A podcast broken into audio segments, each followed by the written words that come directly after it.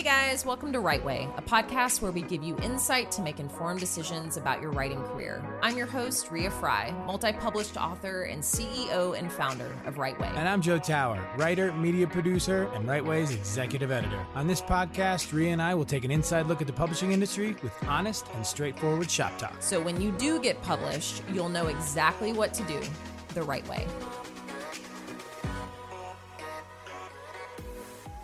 Hey everyone, welcome back to another solo episode of the Write Way podcast. Coming at you on this gorgeous fall day. Thank God it's not 3,000 degrees. And today I wanted to talk to our listeners who have yet to be published. The listeners who on occasion send us emails about what it's like to be a writer today and how much they want to be published, how much they hope to be published. Today, I am speaking directly to you. I know it's so easy for Joe and I to come on every week and talk about the business and talk about the process and talk about like our gripes with the industry or our accomplishments or what have you. But the simple truth is, we have both been unpublished at one time or another, and we remember what it's like uh, to want to be published, to think that by becoming traditionally published or getting your work out there, that something fundamentally will change for you.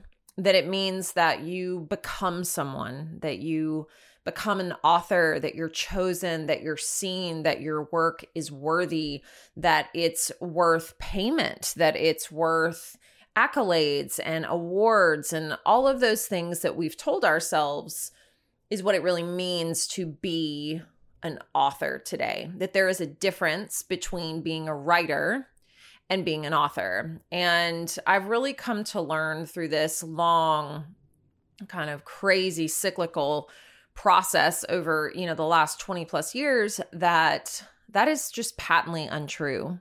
Being a writer is the same thing as being an author.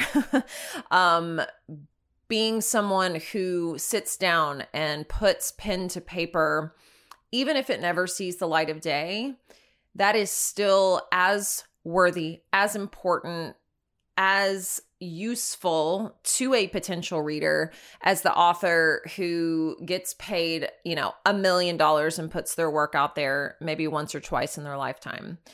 I know it can seem sometimes like you're never going to get chosen, that you do all this work and that, you know, you're waiting to be picked. And I think that that really says a lot about how misinformed we are as writers and how we feel like the only way to make it in this industry is to sit back and wait for someone to say yes. And today I really want to talk about how you can put yourself in the driver's seat of your own career, how you can really orchestrate this career in a way that feels good to you. And I don't, that doesn't necessarily mean getting an agent, getting published, and stepping out there in a big way that can be getting self published or getting hybrid published or not even writing books. Maybe it's landing um, an article in a magazine, becoming a column writer, starting a blog. Uh, however, you want to get your work out there, you absolutely can. And I really want you to hear that. If you want to be published today, you can. It's something we say a lot on this podcast that if you want to be a published writer, you can. It's just about like picking the avenue and what you want to do, but that can seem really, really overwhelming. So, I want to give just like a little bit of advice on how I started. So, my first, actually, my very first published article or published work was in the third grade with um, a poetry contest that I entered with uh, my father, of all people, because he is a phenomenal writer and poet. And I wrote a little poem called Soap Suds and entered it into a contest. And I didn't think too much about it. Obviously, I was in the third grade and it got published. And I just remember thinking, like, oh my God, this is so cool. So when I was a teenager, I also entered a contest for a poem as well and got that published. And what I noticed with both of those things is I started locally. I started on a local level. Now, I know today it's so easy to feel like you're not worthy or your work's not good enough unless you have like a TEDx talk or it's in, you know, you have an article in Forbes or like some big magazine or if you're into fiction, some really important literary journal or you know, publication that everyone's heard about. Like, I want to be in the New Yorker or the New York Times. And that's great. And that 1000% can happen. But I think just like marketing, when we talk to our authors, our clients about marketing, we often overlook what we can do on a local level. Scout out your local publications. Look at the local newspapers, if you still have a newspaper that exists, or online magazines, or anything that you're really interested in that you think you could contribute to. I feel like really, you know, and I, I need to take my own advice. I've really let that kind of slip in the past. But when I moved back to Nashville about eight years ago from Chicago, I'd been writing in all sorts of outlets in Chicago and and really really tapped into the local market. So when I moved here, I was a mom. I had a blog at the time called My Veggie Baby, um, chronicling, you know, a vegan pregnancy and a plant based, um, just kind of like a plant based life at that time and raising a child who was plant based. And when I moved here, I found that I didn't really want to write about health and wellness anymore. I wanted to write about what it felt like to be a parent and to be really open and honest. So I reached out to a local publication called the Nashville Scene, and they were starting this really cool imprint uh, called Vodka Yannick for moms who or parents who just wanted to kind of tell it like it is. So I started writing articles called like My Daughter the Asshole and really funny, just kind of these insights into, you know, sex life after parenting and what it's really like. And it was such an amazing way to kind of dip my toe into the local market. I did the same thing in Chicago, which ended up leading to a huge career shift for me when I really started focusing on this was years and years ago, but I started focusing on like popular online outlets that weren't necessarily like the Chicago Tribune or these really big you know, newspapers or things that were hard to get into. Instead, I really figured out what I liked to read, where my potential readers were showing up. And there was this amazing digital magazine called Cheeky Chicago, run by one of my dearest friends, Jessica Zweig, and at her t- at the time, her partner, Erica Levin. And I loved this online magazine. I read it religiously and really got to know not only the writing style, but also the content. So that's something I would say if you're starting locally, look at the type of content that is being produced. That is whether you are starting locally or you want to write for like a really big magazine. Look at the types of things that they cover and figure out where you can fit in or where there might be gaps to fill. And I remember I pitched an article on how to have a lavish Chicago wedding under $5,000. And I knew that was a, something that they kind of covered and they were really into like, you know, what's what's happening in Chicago and like cool things and so having a lavish wedding under $5,000 it's something that I had done it's something I knew a lot about and it really again got my foot in the door with these women to show that I could write. And that landed me a managing editor job with them where I ended up managing all 44 of their writers. And it started with me writing. And you know, we we talk a lot about making money as a writer. And sometimes I feel like people don't realize that your writing skills or your editorial skills can land you all different types of positions. If you told me I would mainly be a book proposal writer, and that I'd also be an author myself, and that I would be making multiple six figures from both, I would have like laughed in your face and been like, no way, writers don't make money. Um, and it's not about the money, but it is about learning about these skills and figuring out what you really love to do. And sometimes, if you can take that writing skill set, figure out what you love to do, make money from it, and then your art can maybe just be your art and you don't put so much emphasis on making money from it, it can feel really wonderful and lead to a lot of amazing things. So starting locally, starting small, look at look at these niche publications. I think that's a really really really important first first step. And then also just figuring out what your goals really are. We talk a lot about this as well. I feel like you know, I used to be so impressed by people who hit the New York Times bestseller list or got movie deals or this or that. Now I'm like, I, that's great great for them but what does that really even mean anymore? Um is that really my goal? Is that really what i want? What do i most want next for my writing career and that's something I really spend a lot of time with. And it can change. It can change week to week, month to month, year to year, and that's okay.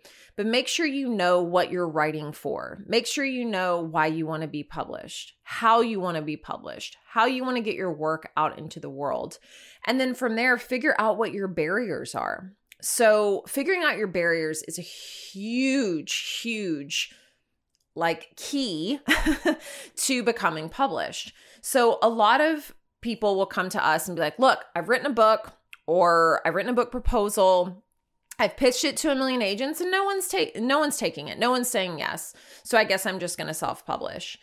And often when we start digging in, we find that if it's a novel, it has not been professionally edited. Um, the author has not researched the proper agents to send it to, or they don't know how to write a query letter, or they don't know how to pitch, or you know, X, Y, and Z. The the list can be endless. And I would say a lot of times it's a, a catch 22 because you know, writing can sometimes feel like you're all alone or you're creating something in a vacuum.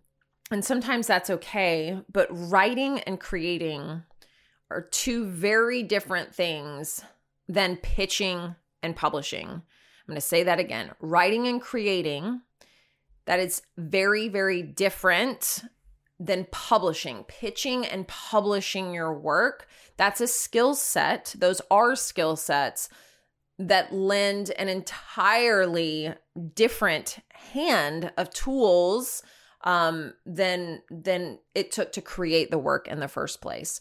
So, knowing your strengths, knowing your weaknesses, knowing what you really need help with. Like, if you're not a great editor, hire someone. It is worth it, I promise. Or find beta readers where they will really tell you like it is. If you don't know how to pitch, if you get overwhelmed with it, find people who've done it successfully and ask for help. I feel like one of the biggest barriers, honestly, to being an author is just not asking for help and not not asking the questions that you don't know. It's okay if you don't know how to pitch. It's okay if you don't really know how the publishing industry works. I've been in this, you know, in this industry for decades and there are still some things that I'm like, I don't understand how this works. I still can't read a royalty statement from Macmillan, my publisher. It is like the most complicated thing I've ever seen and it makes my head spin. So I ask for help because I don't know exactly how they do it. I don't understand how it all works. So, asking questions is so, so vital. So, starting locally or small, setting your publication goals, figuring out what your barriers are, and then do your research. Whether that is talking to other writers, whether that's diving into the local scene, whether it's connecting with other people in the industry. I have a, a wonderful client who um, is writing has written a parenting book and we worked on her proposal she already has a publisher interested and she continues to pitch herself to these huge outlets. So she's done a lot of things locally, she's done a lot of things nationally, and she is looking at what is trending in the parenting world, whether it's reactive parenting or shows on TV, and she is figuring out how she can be the expert to really be that voice in that realm. So, if you're writing nonfiction, how can you show up as an expert in your field? Um, again, if you're overwhelmed with it, talk to people who can really help like shape your career. If you're someone who doesn't like marketing but you want to be on podcasts, there are amazing podcast agents out there. We know one of them. We when we started this podcast, this teeny tiny little podcast and wanted to get huge authors on our show, we hired Scout Agency. So one of our clients was Scout Sobel. She wrote The Emotional Entrepreneur. She ended up self-publishing it leading an amazing, incredible launch all on her own. And she runs such an amazing business where she can book you on other podcasts or she can have, you know, amazing, huge guest on your podcast. And we figured out like that is something that we really want to do to present us as the experts in our field. So figure out how you want to show up in the world and how you want to get yourself and your work out there. And that often does take a little bit of research or talking to other people. Another thing I feel like we don't spend enough time on if you want to be published is refining your pitch. So I made a lot of mistakes when I wanted to write for magazines. You know, I used to be in health and wellness. I, you know, had a bunch of books out. I was a, you know, certified personal trainer and nutritionist and all these things. And I wanted to write for Muscle and Fitness, hers, and I wanted to write for Shape magazine. And so I remember, you know, finding the correct editors out there and starting to pitch and I would just pitch like very general stuff. Like I would or I wouldn't even pitch anything at all. I'd just be like, "Hey, I'm a certified personal trainer. I know what I'm talking about. Like do you need any writers? Instead of sending very specific pitches. So i really learned how to create a very succinct pitch to fu- like to look at everything that they'd published in the last few months especially if it was online and figuring out how i could fill in the gaps. Or just simply asking hey this is my expertise. These are the pitches i was thinking but are you looking for something specific right now? Again asking questions. Maybe an editor really needs you know some something in this space or something in in your lane that you might really be able to speak to. So making sure you understand how to pitch what a good pitch looks like. Um, if you send out a bunch of different pitches to try to write for magazines and you never hear back chances are something is wrong with your pitch so, really making sure that you understand how to pitch and then really looking at what's out there. What is successful? So, if you want to write for the New Yorker or you want to write for, let's say, the New York Times Modern Love um, column, what what seems to really resonate with the crowd? What seems to be super successful and why? What makes a good story? And you know, not trying to fit into that box, but really look at what is out there and why. If you want to be a thriller writer, you better be up to date and read as much as you can on what is coming out. Um, one of the the biggest pieces of advice I give to my clients, I've said it on this podcast before, but you know, if you're wanting to write a book, whether it's nonfiction or fiction, look up four or five relevant titles that have been published this year. Go to the one star reviews, wherever it is that you're looking, whether it's Amazon or Barnes and Noble or Target, and look at what people are not connecting with.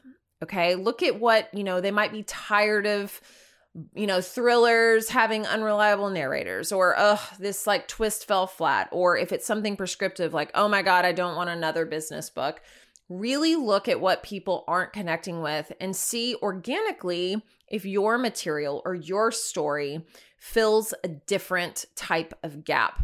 Um, again, I think it's kind of dangerous to to write you know to your audience directly in terms of like okay i know that this is what they want so this is what i'm going to give them because that really does interrupt your art a little bit but if you do want to be out there in the public sphere, you do have to play the game a little bit. So, knowing what readers want, knowing who your audience is in the first place, knowing what they are or are not connecting with, these are all really important things. Um, besides that, you know, just writing a damn good story, giving yourself space to create a rock solid proposal or the best novel that you can, creating an environment where you want to sit down and write and where you feel that you have this space and expansion or expansiveness to write what you want to write without being attached to the outcome. And, you know, that's something I've really struggled with because I just want to get something else out there. I want to sell something. I haven't sold something in a while. So I got to sell, sell, sell. And I think that really removes me from the story I actually want to write. So I always say, unpu- like being unpublished is the best damn place you can be for your creativity. There are no rules, there are no deadlines, there's no one to impress. Sales don't matter. You just get to write whatever it is that you want to write. And if you start looking at that as an asset and not a detriment, it can really start to tweak and change the way that you approach your work and making sure with every book you sit down to write or every story or every article that it's coming from a place of integrity and pure creativity instead of focusing on the end result. And that is advice that I really, really, really need to take and remember for myself. Um, something else I would also say is finding an advocate, finding a reader or a team or people who can support you, who understand what it's like to be in this crazy crazy bubble of of being a creative. And that doesn't mean necessarily finding someone who's just going to tell you your work is good you know i think we all crave the validation and you want people to like your work but finding someone who can challenge you who can always push you a little bit more who advocates for you but also pushes you to be better it's so vital in order to grow as an artist. Like I I actually feel like my writing style and all of that hasn't grown and evolved as much as I would like it to because I have been in kind of a churn and burn like got to get the book out a year, got to get a book out a year. So I haven't really gotten to like sit and expand. And there are certain writers that I read and I'm just like, "Oh my god, if I could just write a book like this." And I think it's really taking the time to create something where you know you are pushed you're doing better than you did last time. You're you're constantly learning about your craft growing your craft expanding your craft. I think it's very easy to become complacent or get in a comfort zone with the genre or just resting on your laurels a bit. And you know it's it's always important to push past it whenever you can. And lastly, I would say, and if you listen to anything, please listen to this 99.99% of this industry is rejection. Rejection is the biggest part of being a writer or being an author, period. Period. So once you know that, once you know that you are going to receive constant no's, that you can be, you could be freaking JK Rowling. I mean, everyone's heard her story about how she got rejected so many times. And if you're someone who wants to give up after the first no, the second no, the 50th no, the 100th no, that's fine. But you will not last in this industry. This industry is so much no's. Like in my in my career, I have received hundreds and hundreds and hundreds of no's. In fact, I have pitched several partial manuscripts now and gotten rejected across the board. So much so that I'm like, fuck, did I get a four book deal like on a fluke? Do I really know what I'm doing? Should I really be doing this? Um, is it is it is the magic over? Like was it a blip? Did i imagine this? Like what what's going on?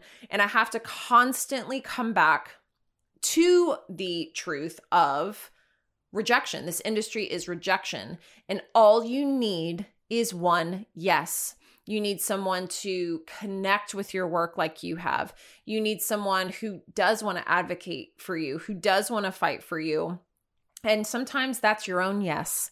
It's not someone else's. It can be your own yes for self publishing. It can be your own yes for starting a blog or starting a business or, or whatever it is. But if you are willing to put in the effort, if you are willing to be patient and stay the course because you love it, you will get your yes. And it can sometimes take forever. I'm going to use a really great example. We've actually had um, this person on our podcast before. Her name's Georgina Cross. I was just at her book release party supporting her launch. So, Georgina and I share the same agent, and Georgina um, came to my book release party in 2018, but she had not yet sold a book. Um, she tried and tried and tried. Our agent Rachel tried and tried and tried, and it was just no after no after no after no. And she got really close to some things, and then you know it just it just wasn't working out. Then she landed a four book deal with Bookouture, which is this incredible digital publisher. They still do trade paperbacks as well, but she had her launch um, of her first two books during COVID and became a bestseller, sold a shit ton of books. Um, during that time, she landed a two book deal at the same time with Penguin Random House. Then she landed another two book deal. Then she just announced that she landed uh two deals, two movie deals with Netflix. Two, not one but two. So this is someone who for years hadn't sold anything but was so generous, kept showing up, kept pushing forward, kept supporting other writers, kept believing in herself, and then suddenly has eight book deals and two movie deals within the span of, of less than two years. Less than two years. So now she is truly a full time writer and has stepped into her role as author with as much graciousness and gratitude as I've ever seen. And it's been such a lesson to me because I've been very disgruntled with a lot of the way things have gone and I do feel like that is part of my journey is to share you know the things that aren't so rosy and that don't go so right. So people can really start to breathe a sigh of relief to be like oh i'm not the only one and to really start asking the deeper questions. If we want this industry to change if we want things to be better if we want to adv- advocate for authors and empower authors then we have to have all of the information. And sometimes that information isn't good. It's not just like all the all the good shit like getting the book deals and the movie deals because that is that can feel like it really separates us as artists and creatives and writers when in fact we are all the same. Whether you are a 16 year old unpublished writer or you're a 70 year old unpublished writer, or you're a 40 year old, you know, New York Times bestselling author, we are all the same when we sit down and we go into that zone and we put pen to paper or fingers to keyboard. We are all the fucking same. And it's so important to remember that and to stay grateful and humble. In fact, I have, I want to talk about this amazing, amazing supporter of the Write Way podcast and just us in general. Her name's Avery. She is 13 years old, soon to be 14, and she has written book after book after book.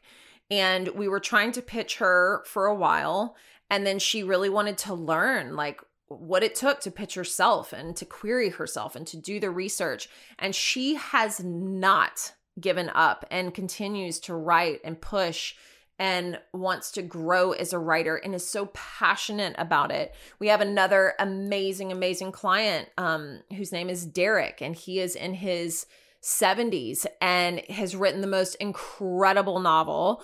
Um, and, you know, is kind of undecided if he wants to get it traditionally published or self published.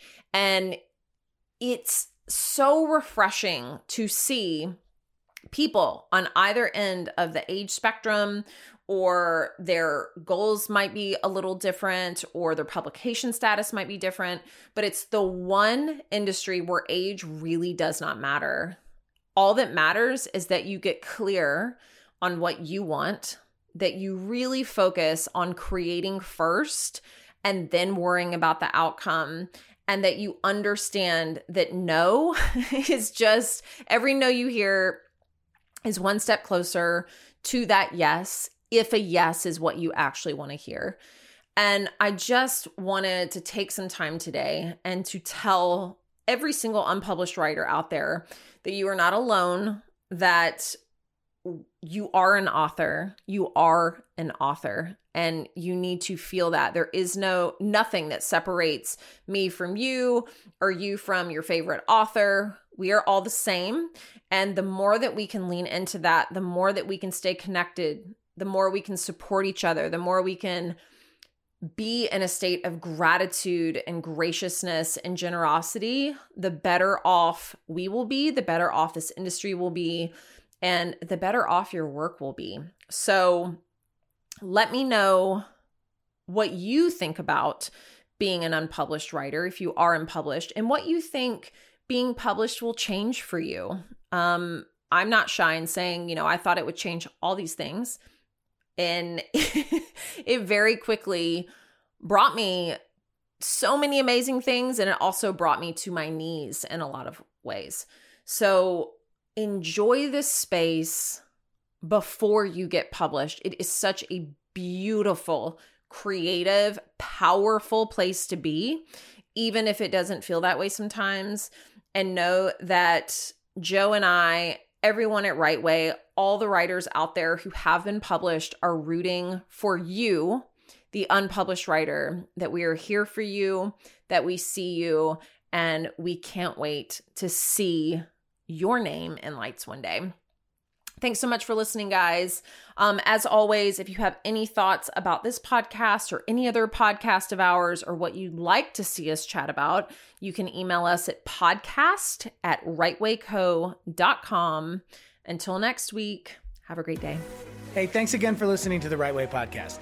Don't forget to subscribe, rate, review, and comment and help us continue to deliver the content you want and need. And for more information about Write Way, visit writewayco.com to get more info on all our editorial and developmental services and sign up for our weekly newsletter where we'll be sharing exclusive content, access to digital courses, and offering proprietary resources for aspiring and established writers.